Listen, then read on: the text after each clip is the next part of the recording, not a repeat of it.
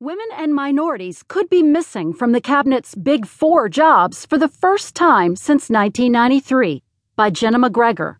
From the Washington Post Business section, I'm Jill Melancon. Now that Donald Trump has named ExxonMobil CEO Rex Tillerson as his pick for Secretary of State, the transition has reached a milestone of sorts. Nominations for the most prized jobs in the cabinet, the people who lead the departments of state, defense,